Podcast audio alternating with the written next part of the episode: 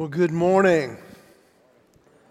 Okay, you know that you cannot pass on a virus from just, just acknowledging another person's presence, right? Uh, let me try that again. Good morning.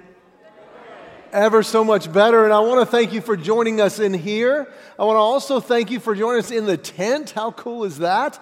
Um, and, and for those who are joining us online, I realize that there is a variety of ways to connect right now. And we live in an unprecedented time that we haven't seen in in forever. And, and let me just say that today, this morning, is probably one of the most practical and one of the most clear evidences that God's truth is living and active, and it is literally applicable for every situation. And if you've been part of this, let me encourage you to turn to 1 Samuel chapter 26, because what we're going to see today is very uh, applicable, applicable to our time.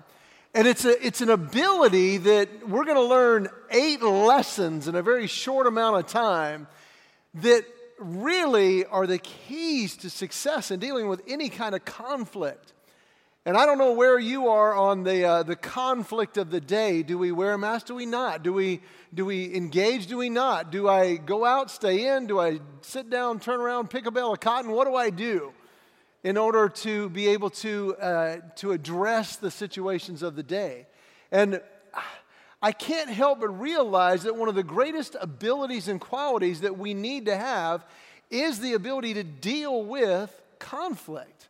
Deal with those who are enemies, if you will. And, and to properly deal with that is going to be such a gift. And this morning we're going to see that in an incredible way. Now, I'm, I'm a bit odd in the sense that I've gotten to the point in my life where I actually enjoy speaking with and talking with and having conversations with those who disagree with whatever it is I have a conviction about. I love listening to be able to see what am I missing? What is the spot that I need to change? And how does that work? Now, I realize in our culture right now, it's on the other end of the spectrum that one of the greatest fears in life is that we're going to have conflict or disagreement. And we walk on eggshells because we're afraid that the, the, the greatest offense of all is that I might offend someone with something. Well, let me just give us a, a big, clear reality check here. It doesn't matter who you are, it doesn't matter what you say, it doesn't matter where you are, at some point, you're going to offend somebody. And people are not going to like you. No matter how hard we try, it's just not going to happen. And I, have heard it put this way before, especially as we come into this political season. Um, I love to listen to those who have an opposite thought, but I love asking questions, and I really have never done really any political humor um, until the last election, and I did it for like one week. I just said, hey, if you're from a red state, congratulations. If you're from a blue state, welcome to the first week of the end of the world. Uh, it's just, it's, it's this extreme of, of everything. And I heard it put this way a couple weeks ago. Somebody said, Hey, with the way things are and financially, if, uh, if you're thinking I'm a little bit tight on money this year and you're, you're not sure Christmas is going to be what it is, he says, I've, I've got a great way to save a bunch of money at Christmas. And I thought, Do tell. He says, Well, at Thanksgiving, invite everybody you know over for Thanksgiving and say, Hey, let's talk politics. And you will literally eliminate half the people from your Christmas list just by doing that. Because it's so supercharged in the sense that we have to agree, we have to, to just have everybody agree. I have to agree with everybody. And the truth is, there's going to be conflicts.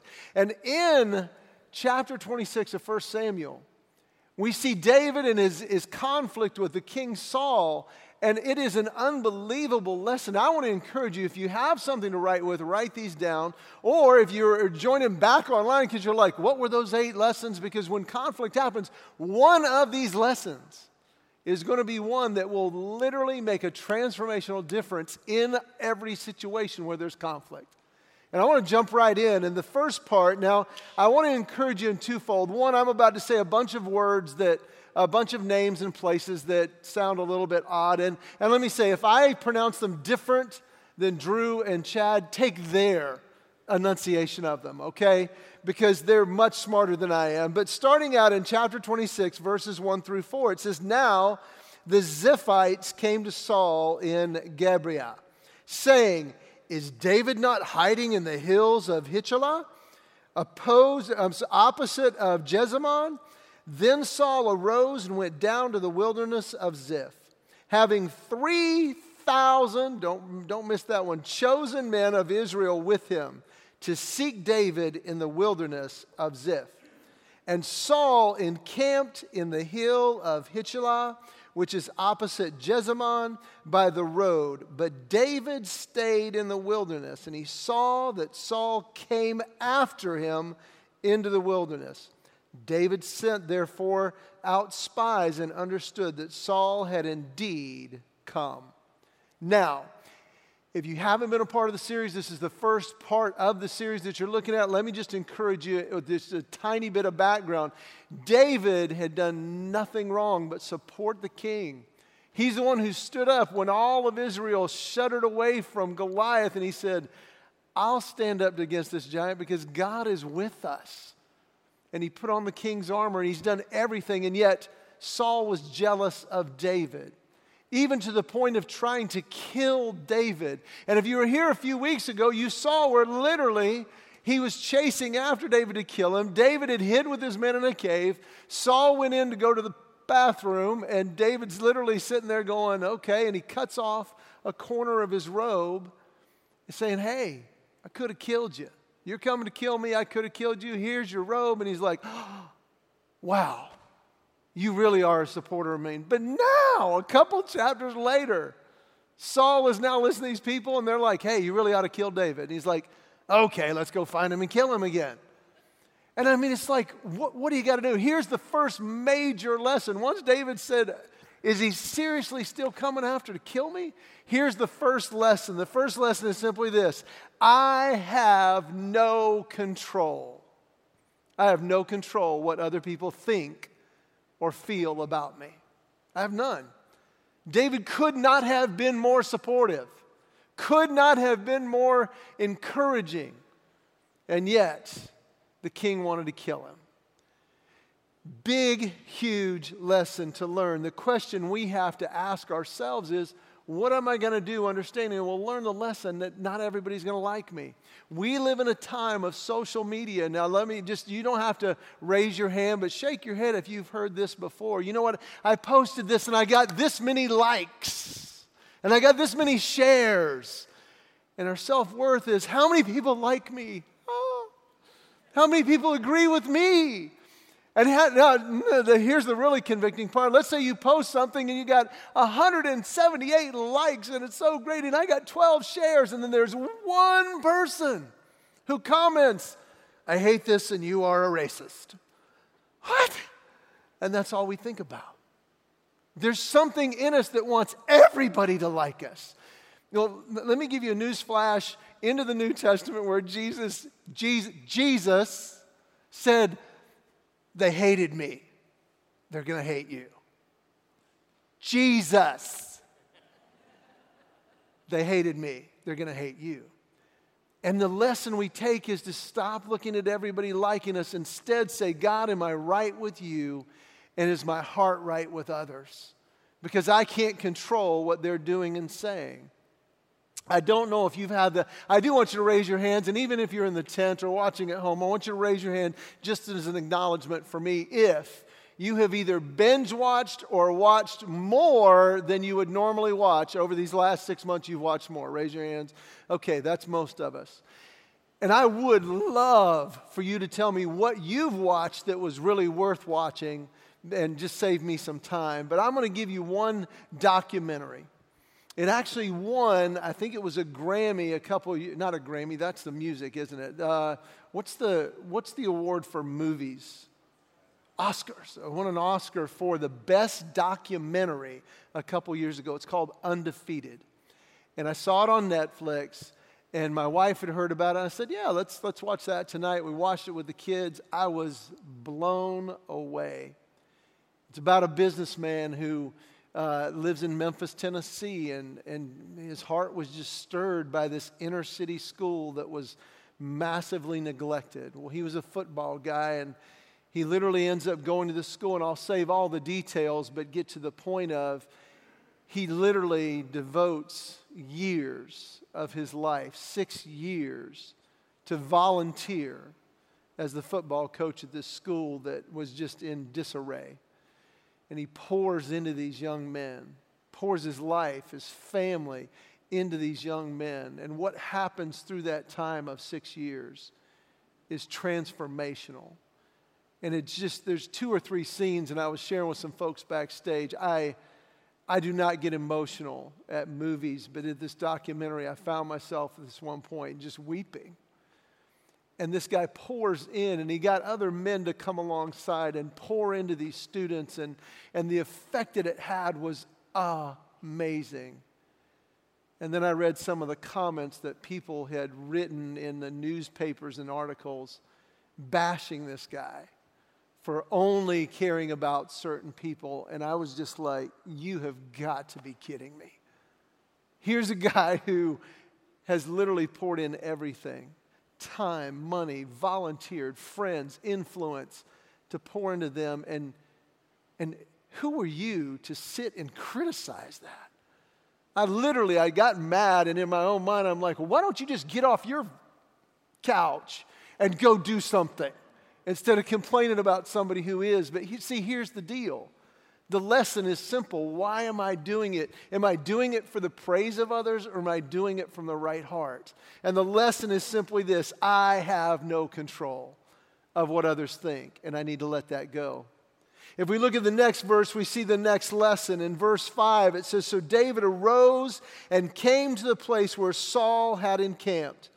And David saw the place where Saul lay, and Abner, the son of Ner, the commander of his army. Now Saul laid within the camp with the people encamped around him. Look at the first part of that, verse 5. So David arose and came to the place where Saul encamped. Second lesson go to the source. Go to the source, directly to the source. If there's conflict and if it's within my power, go to the source. He's like, if he's there, he verified it. He says, I'm going to Saul. I'm going there to deal with it. What's the conflict? And that lesson, I don't know what age it is for most of us. Some have not even gotten there. I know a lot of people that would rather go to social media and blast and scream and complain than go to the source. Instead of going to someone that can actually do something and resolute, we're going to complain about everything. My second son is so excited because he's now, after months, he's back at school and he's so excited. He's a pilot and he's back in the plane and he's back flying and he's like, Dad, it's incredible. But he took a break to go see some friends for a weekend and his new roommate, and he came back to his apartment and his roommate had had some friends over and they'd gone into his room and they had literally slept in his room and they had eaten all his food and they had literally he's got his flight bag with some very expensive equipment in it and he said they'd gone through my bag and they left my stuff all over my room and they messed up my bed and they ate all my food and he's like what the heck? And we talked about it and he called me and he says you know what? I can't talk to him right now. I'm so mad. I'm like that's wise get perspective. And he I said, but you need to go to him, directly to him. He says, I know, but I'm going to break it down. And he, then he called me and told me the process he went through of just saying, here's the issues. You know what? I just need you to, to respect my stuff. And he just handled it so incredibly. And I love this word. I love the word he used. He says, I guess this is what adulting is all about. Isn't that awesome? I never heard that word. Adulting 101, dealing with conflict. It is. It's the biblical sense of going, you know what? The second one is go to the source. He went to the source. And the third lesson comes from verses 6 through 7. It says, Then David answered and said to uh, I love Ahimelech the Hittite and Abishai the son of Zeruiah, the brother of Joab, saying, who will go down with me to Saul in the camp? And Abishai said, I'll go down with you. So David and Abishai came to the people by night, and there Saul laying sleeping within the camp with his spear stuck in the ground next to his head, and Abner the, and the people lay all around him. Get that scene for a second. We'll talk about it in a minute. Literally, the king's in the middle, his guards next to him, and 3,000 soldiers around him. And I love this. I love David. Really, this lesson is huge. And the lesson is simply this don't go alone. And when there's conflict, there's something about having somebody with us. And now, get, get the commitment of the Abishai in this situation. He's like, hey, they're here. They're here to kill me. He brought 3,000 men and they're all armed. Who wants to go with me? And Abishai is like, Oh, I'll go with you. Okay, let's go. Don't go alone. There's something powerful about having a, an advocate with us in the sense of conflict. They don't have to say anything, but I, I tell you, there's a perspective there. I'll never forget one of the first mentors I had after college, a multi, multi millionaire um, land developer, and he would take me sometimes. He goes, Hey, I've got this meeting. Will you just go, go with me? We'll grab lunch afterwards. I'm like, Sure. And I'm thinking, Why am I here? And afterwards, he would just ask me questions. He goes, what, How did you read this? What did you do here? And I'm thinking, Dude, you're the successful one. I'm just, I just graduated from college.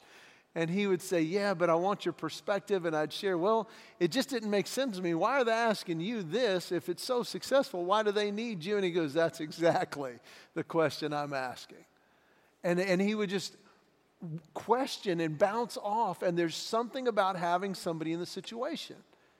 And the third lesson is huge don't go it alone. Now, now here's probably one of my favorites because setting the scene, there's actually 3,002 heavily armed men, and they're going in. And here's the fourth one it's in verses 8 through 11. And Abishai said to David, God has delivered your enemy into your hand this day. Now, therefore, please let me strike him at once with the spear right to the earth, and I will not have to strike him a second time. They go in Everybody's asleep. They walk through 3,000 people. There's the king. The king spears next to his head with his water jug. And Abishai, his, his, his friend, his con- confidant, is sitting there going, Well, this is obvious. He's tried to kill you. We walk through here, there's a spear. Just uh, pin him to the ground. I don't need two shots. I mean, it, this is easy. And then David responds. He's like, Look, God has delivered him into your hands.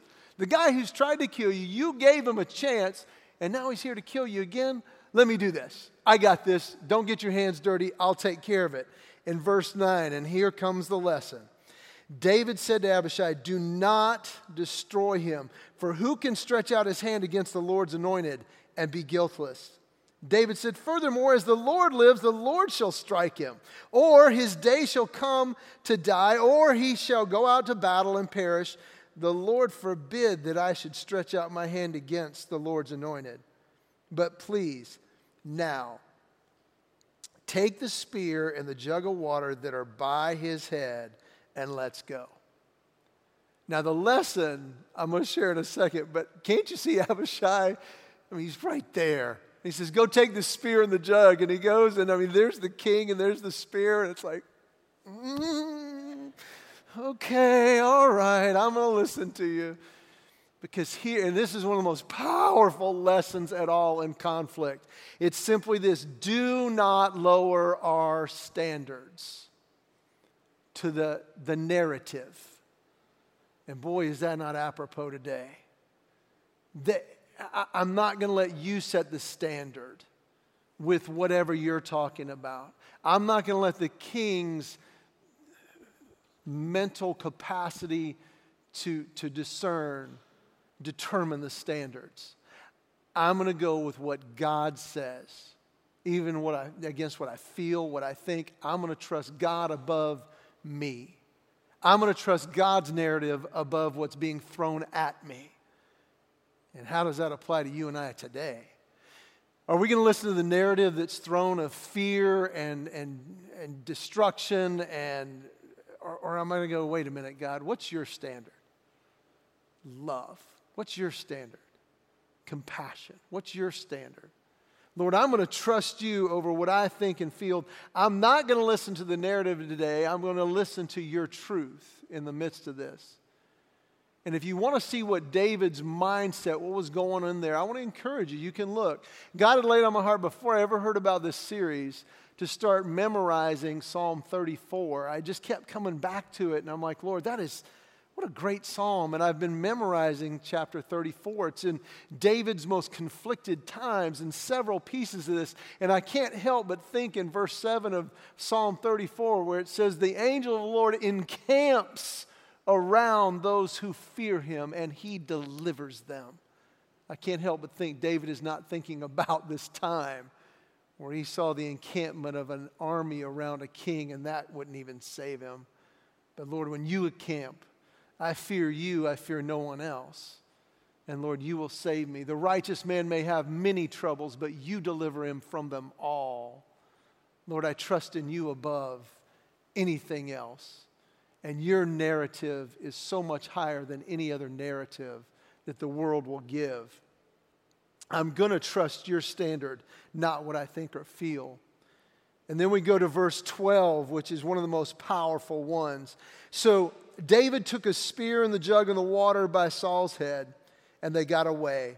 And no man saw or knew it or awoke. And here it is For they were all asleep because a deep sleep from the Lord had fallen upon them.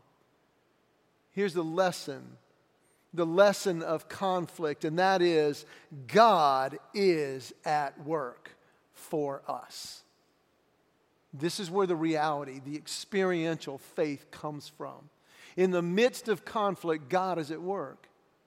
They walked into 3,000 armed soldiers, walked in, took a spear and a jug, and walked out, and it was never noticed.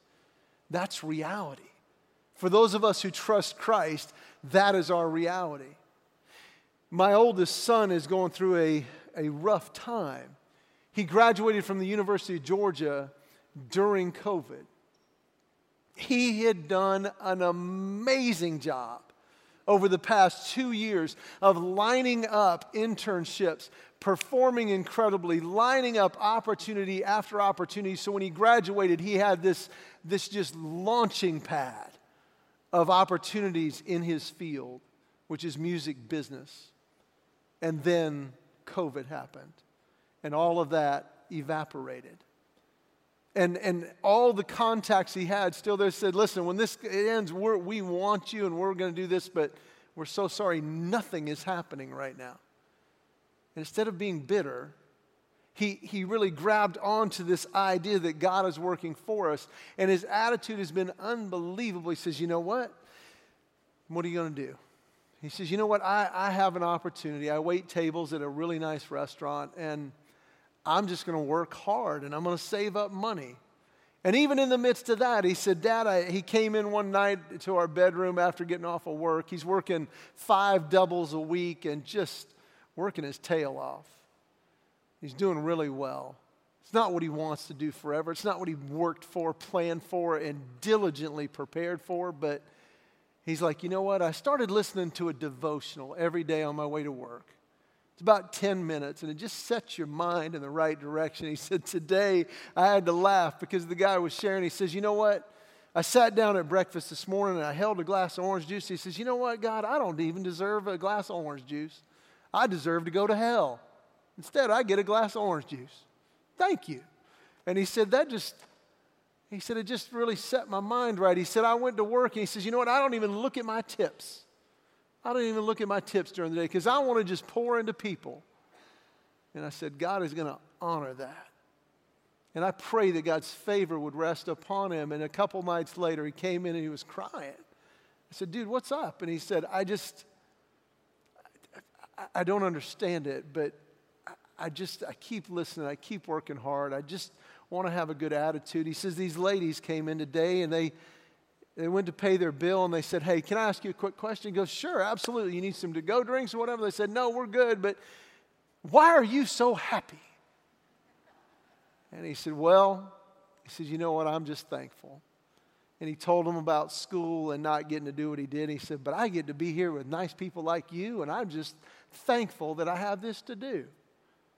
And she gave him the card, and another lady said, Hey, I, wanna, I want you to, to, will you run my card? I want to buy a drink to go. And he says, I'll just get you a drink. She goes, No, I want to buy one. And he says, The lady bought a drink to go and left him a $20 tip. And the lady who bought lunch left him a $20 tip. He says, Dad, this guy came in. And he just, he had a, a burger or something, left me a $50 tip. And I said, Dude, God's favor is resting on you. God is at work in you, for you. And I said, the fact you don't even look at your tips before you go home, you, you said, God, I trust you above what I can do. That makes the difference. God is at work. Verses 13 through 17 in the next couple lessons as we wrap up. Now, David went over to the other side and stood on top of the hill, off at a great distance between him and the armies. Now, David's going to, man, he's going to cut loose. And David called out to the people and to Abner, the son of Ner. What a bummer name. I'm, I'm Abner Ner. Okay, he deserves it saying, Do you not answer, Abner? Then Abner turned and he said, Who are you calling out to the king? So David said to Abner, Are you not a man? I love this one. And who is like you in Israel? Why then have you not guarded the Lord the king? For one of the people came in to destroy the Lord the king, your Lord the king. This thing that you have done is not good. As the Lord lives, you deserve to die because you have not guarded your master, the Lord's anointed. And now see where the king's spear and the jug of water that was by his head. Then Saul knew David's voice, said, Is that your voice, my son David? And David said, It is my voice, my Lord, O king. At that point, he's like saying, Hey, here's the deal. The, the lesson from this is very simply stick to the facts. He's calling it out. He's like, let's go past all emotion. Let's go past everything else. Here's the fact I had a chance to kill you, and I did not. And I'm going to stick to the facts. In our time right now, let me just encourage us stick to the facts. If we watch the news, if we listen to the media, don't have to raise your hands, but let me just say how many of you are like I am? I'm just tired. I'm tired of the, the hype and the fear and the mongering of, of spin. It's like, let, let's look at the facts. I've stopped watching news. I have friends who are doctors. I look at the raw facts from the CDC, and, and I I, I reconcile those two, and I thought, you know what? Here's the deal. This is not an opinion. It's not, it's not my opinion, it's, it's a fact. Do you know what percentage of people walking around today in the United States, in the state of Ohio, do not have COVID 19? 99.6%. Do not have COVID 19. Not an opinion. You take the number of cases divided by the population. We don't have it. Of those who do have COVID 19, less than 1% of those are serious or critical. Now, bring it down to the individual level. Those who have pre existing conditions, should we respect them? Absolutely. Should we do what we can to help them? 100%. I have a pre existing condition called heart disease. But when I look at the truth, and I know of God, then I'm like, okay, for me, this is this. I've had friends of mine at, at church who had said, you know what? I, I, I, I still feel safer at home. And I'm like, you should. You're not doing anything wrong. You're doing it right. You're looking out for your health. That's good. But look at the facts. Listen to your doctor. Don't listen to the media and the hype. Stick to the facts. Truth is, you have a two times greater chance of dying in a car accident than from COVID 19. And if you don't have a pre existing condition, it's more like 16 times. Does that mean I'm going to park my car and never drive again? No. Stick to the facts. In the time of conflict, stick to the facts. And then the last couple are probably this is, this is one of the most powerful. And if you miss all the other lessons, don't miss this one. In verses 18 through 20, and he said, Why does the Lord thus pursue his servant? And for what have I done? What evil is on my hands? Now, therefore, please let my Lord the king hear the words of his servant. If the Lord has stirred you up against me, let him accept an offering. But if it is from the children of men, may they be cursed before the Lord. For they have driven me out this day from sharing in the inheritance of the Lord, saying, Go serve other gods. So now, do not let my blood fall on the earth before the face of the Lord. For the king of Israel has come out to seek a flea as one would hunt for partridge in the mountains. King, com- compared to you, I'm, I'm a flea. Go out to the mountains to hunt for a bird. What, why are you chasing me? Get perspective here. And what he is pleading to the king is simply this. And the lesson is relationship above all. Stop listening to others. Listen to God and listen to your heart. And if it's a God, then let me make an offering to him. But if it's these men, my relationship with you, that's what I care about. And man, you want to dissolve a conflict? Go to the source and say, Are we okay? We don't have to agree on everything, but I want you to know I love you and I am completely committed to you, period. And it just dissolves conflict.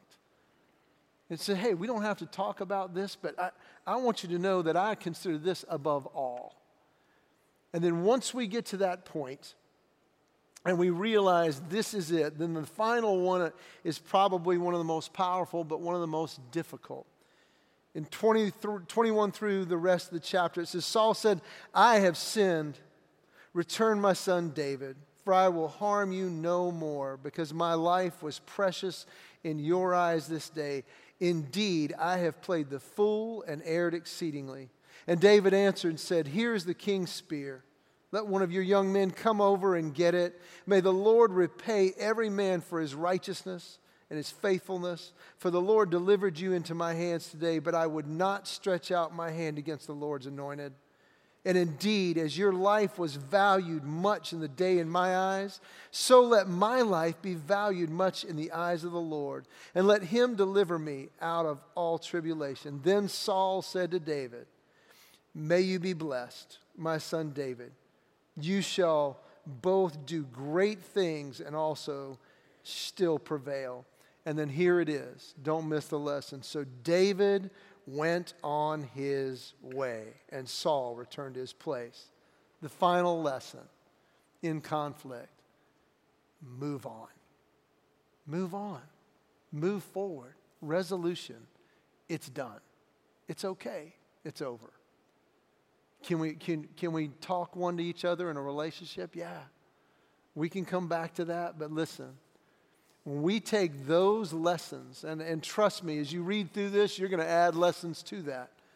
But it makes all the difference in the world in dealing with conflicts and dealing with our time today. I want to pray, and then I want to just give you an opportunity that's coming up if you're a man. But let me pray for us. Will you bow your heads with me? And, and Lord, I thank you so much that humans don't change. We still want our way. We still want to think what we think is the best for everybody, and it's not. You care individually. Lord, thank you for giving us your truth and guiding us to the reality that you are in control. And you long to teach us these lessons through your truth today in our situation. I pray that you'd bring them to our heart and our minds. I pray that we would go back to this part of, of Samuel 26 and say, Lord, show me those lessons again and again so that we can be your hands and feet, so we can be the peace of Jesus. And Lord, I love you and thank you for it. In Christ's name, amen. One of my favorite verses in Psalm 34, and I want to encourage you to go look at it. It just says, it says, put aside evil and do good. Seek peace and pursue it. And these lessons will speak to that.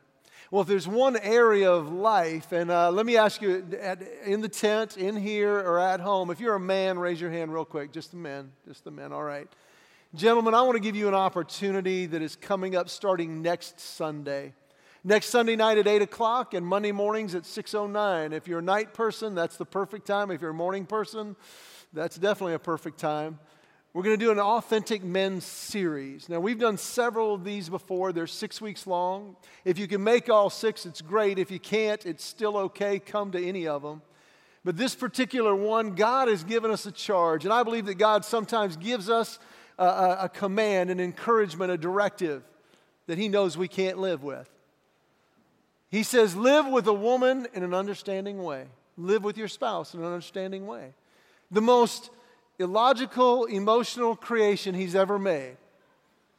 Live an understanding way with that. Because he knew we would have to go, God, help. And help is on its way. What authentic manhood is, is we literally, we take an opportunity to sit down, we look at some truth, a couple principles, and you're going to sit at a table with some other guys. You don't have to talk, you can. But I'm telling you, when you take a truth and then talk about it, and then I'm going to share a couple examples and other truth, and we talk about it. And it, it, it lasts about an hour and 20 minutes, and it is just one of the richest times of my week to just sit and go, wow, number one, I'm not alone, and I take something I can immediately use, and it just speaks to my heart. So, whether it's to come back here next week or whether it's to sign up for that, go online. I want to encourage you, be a part of that, gentlemen. If you've never been a part of one, this is the perfect one to start. If you're a single guy, you can get ahead of the game, sit around some guys and go, okay. So it was meant for good, and I can do this, and this is great. If you're a married guy, you're going to walk away, I promise, each week going, man, this was good. I hope you can make it. Make your reservations for next week. Thanks for being here. God bless you. Apply those lessons this week. I promise your conflicts will turn into peace. Have a good one.